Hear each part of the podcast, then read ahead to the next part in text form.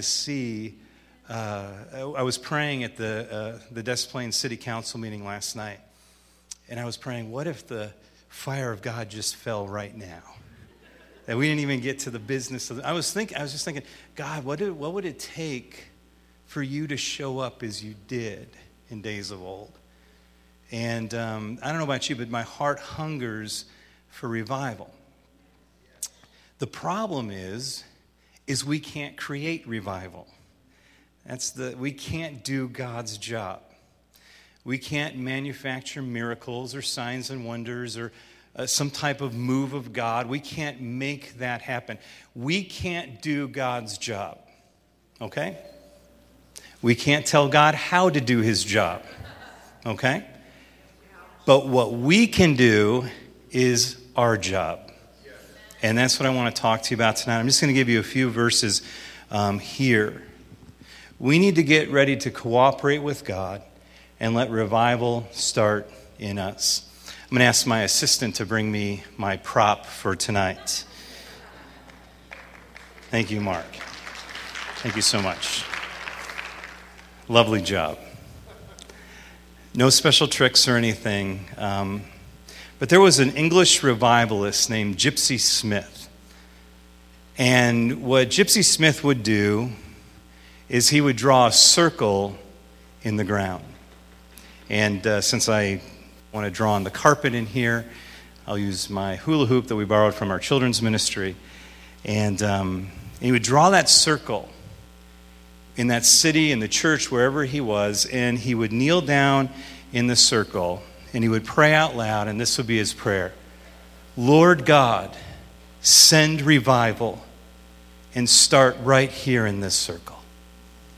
That would be his cry. He would just say, Lord, right here in this circle, send revival. I think that gets to the heart of our job in revival. That gets to the, the heart of obedience, of, of faith, of crying out to God of saying, God, here I am. I want to see you move in my life. I want to see you move in my family, in my church, in my community, in my nation. It's that drawing the circle, kneeling down, and saying, Lord God, send revival, and start right here in this circle. And I believe that's what we want to do with our hearts tonight. And so this is nothing profound, but I'm going to give you four steps to revival as I was just praying this week. And um, Nothing profound here, just some thoughts and some scriptures that I want to give you before we pray. And the first step to revival is that we need to humble ourselves. You need to humble yourself. God only works with humble people. That's the prayers that are heard. It's the prayers prayed in humility. And I want to give you a passage of scripture that you can meditate on, maybe even tonight, as we, we're about to go into a season of prayer and, and back into worship, but, but maybe you want to meditate on this verse of Scripture, James 4 6 through 10. But he gives even more grace to stand against such evil desires. As the scriptures say, God opposes the proud, but favors the humble. So humble yourselves before God, resist the devil, and he will flee from you. Come close to God, and God will come close to you. I like that. Draw near to God, he'll draw near to you. Wash your hands, you sinners. Purify your hearts, for your loyalty is divided between God and the world. Let there be tears for what you have done. Let there be sorrow and deep grief. Let there be sadness instead of laughter and gloom instead of joy. Verse 10 Humble yourselves before the Lord, and he will lift you up in honor. Let's begin with humility. Coming before God, humbling ourselves before dying here. I can just talk loud if we need to. But um, is we need to confess and repent of our sin. That's the next step to revival. First of all, we humble ourselves. The second step is that we confess and we repent of sin. We deal with the sin in our life. We purge that from our life. And I, I, can't think of a better passage of Scripture than Psalm 139, 23, and 24. Search me, O God, and know my heart. Test me and know my anxious thoughts. Point out anything in me that offends you, and lead me in the path of everlasting life. So we need to do that. We need to deal with the sin in our life. We need to, we don't even know all the issues that we have. And that's why we sometimes have to say, Holy Spirit, show me where I need to, to, to change. I, I need something different. And in the book of Romans, when we actually get to it, it'll talk about that we would be sensitive to the Holy Spirit, that we wouldn't offend the Spirit or offend the Spirit working in someone else's life, that if God tells you to do something, just be obedient and do it. That's what we need to do, that sensitivity to God, that the things that are not of Him are just taken away out of our life. And we are sensitive to what God is doing in our lives. So deal with that sin, confess that sin, repent of that sin, and, um, and that's a step of revival. The third step of revival is to read and live God's Word. To read and live God's Word. God gave you His Word so that you would know His heart. The passage of scripture I'm going to give you, we're not going to read it tonight, but it's Psalm 119. Psalm 119 is not only the longest chapter of the Bible, it is a chapter of the Bible about the Word of God.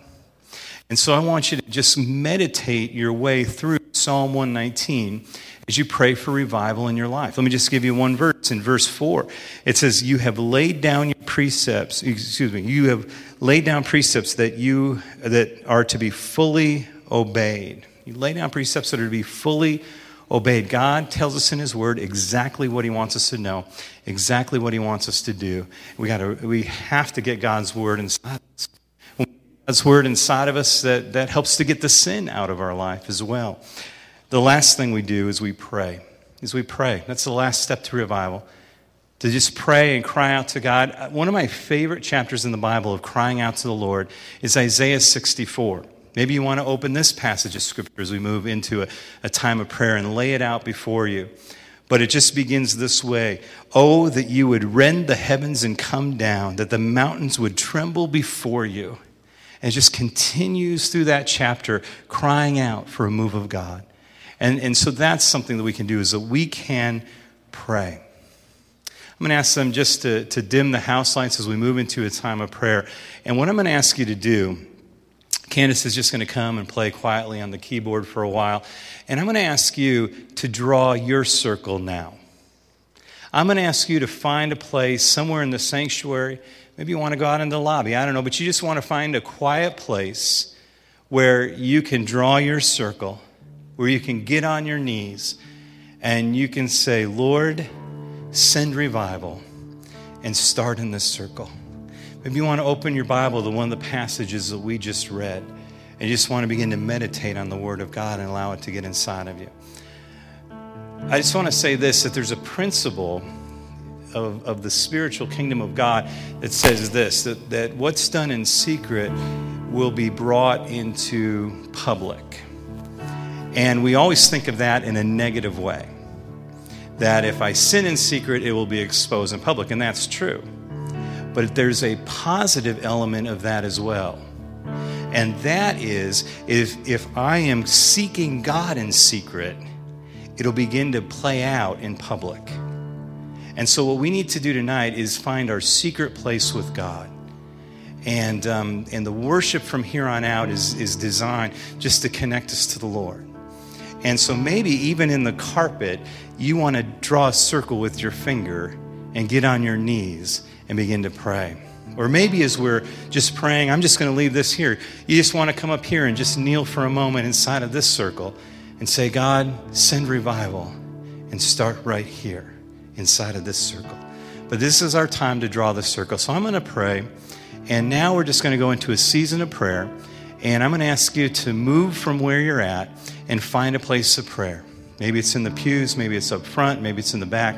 Like I said, it is warmer in the lobby if that's the place you want to pray. And I ask if people are praying out there that we just respect that. But I just want us to spend some time with the Lord tonight. Before we sing a few more songs, and, and again, those songs from here on out are, are designed to focus us in on the thought we've had. But this is just our private moment with God. So as I pray, just move from where you're at and find that secret place with God. Again, draw that circle if you want to but just meet with the Lord. God, we love you tonight. Lord, it's not complicated. We can't make you move. God, we can't bring revival on our own. God, we can't produce signs and wonders or manufacture what only you can do. But God, we can be obedient to your word. And we can humble ourselves and we can repent of our sin and we can just get your word and begin to dive in and we can pray. And Lord, I pray that tonight that we would find our circle, that you begin to send revival to that circle. Lord, we draw a circle around this sanctuary, around our church. We say, send revival and start right here. And may it spill out of our circles. And God, may you send revival in 2012 as we have never seen. Lord, we just find that place of prayer right now. We draw that circle we meet with you. In Jesus' name. Find your place of prayer and let's just uh, have that moment with God. And you just want to come up front to the circle here just as a gesture before the Lord, you can do that as well.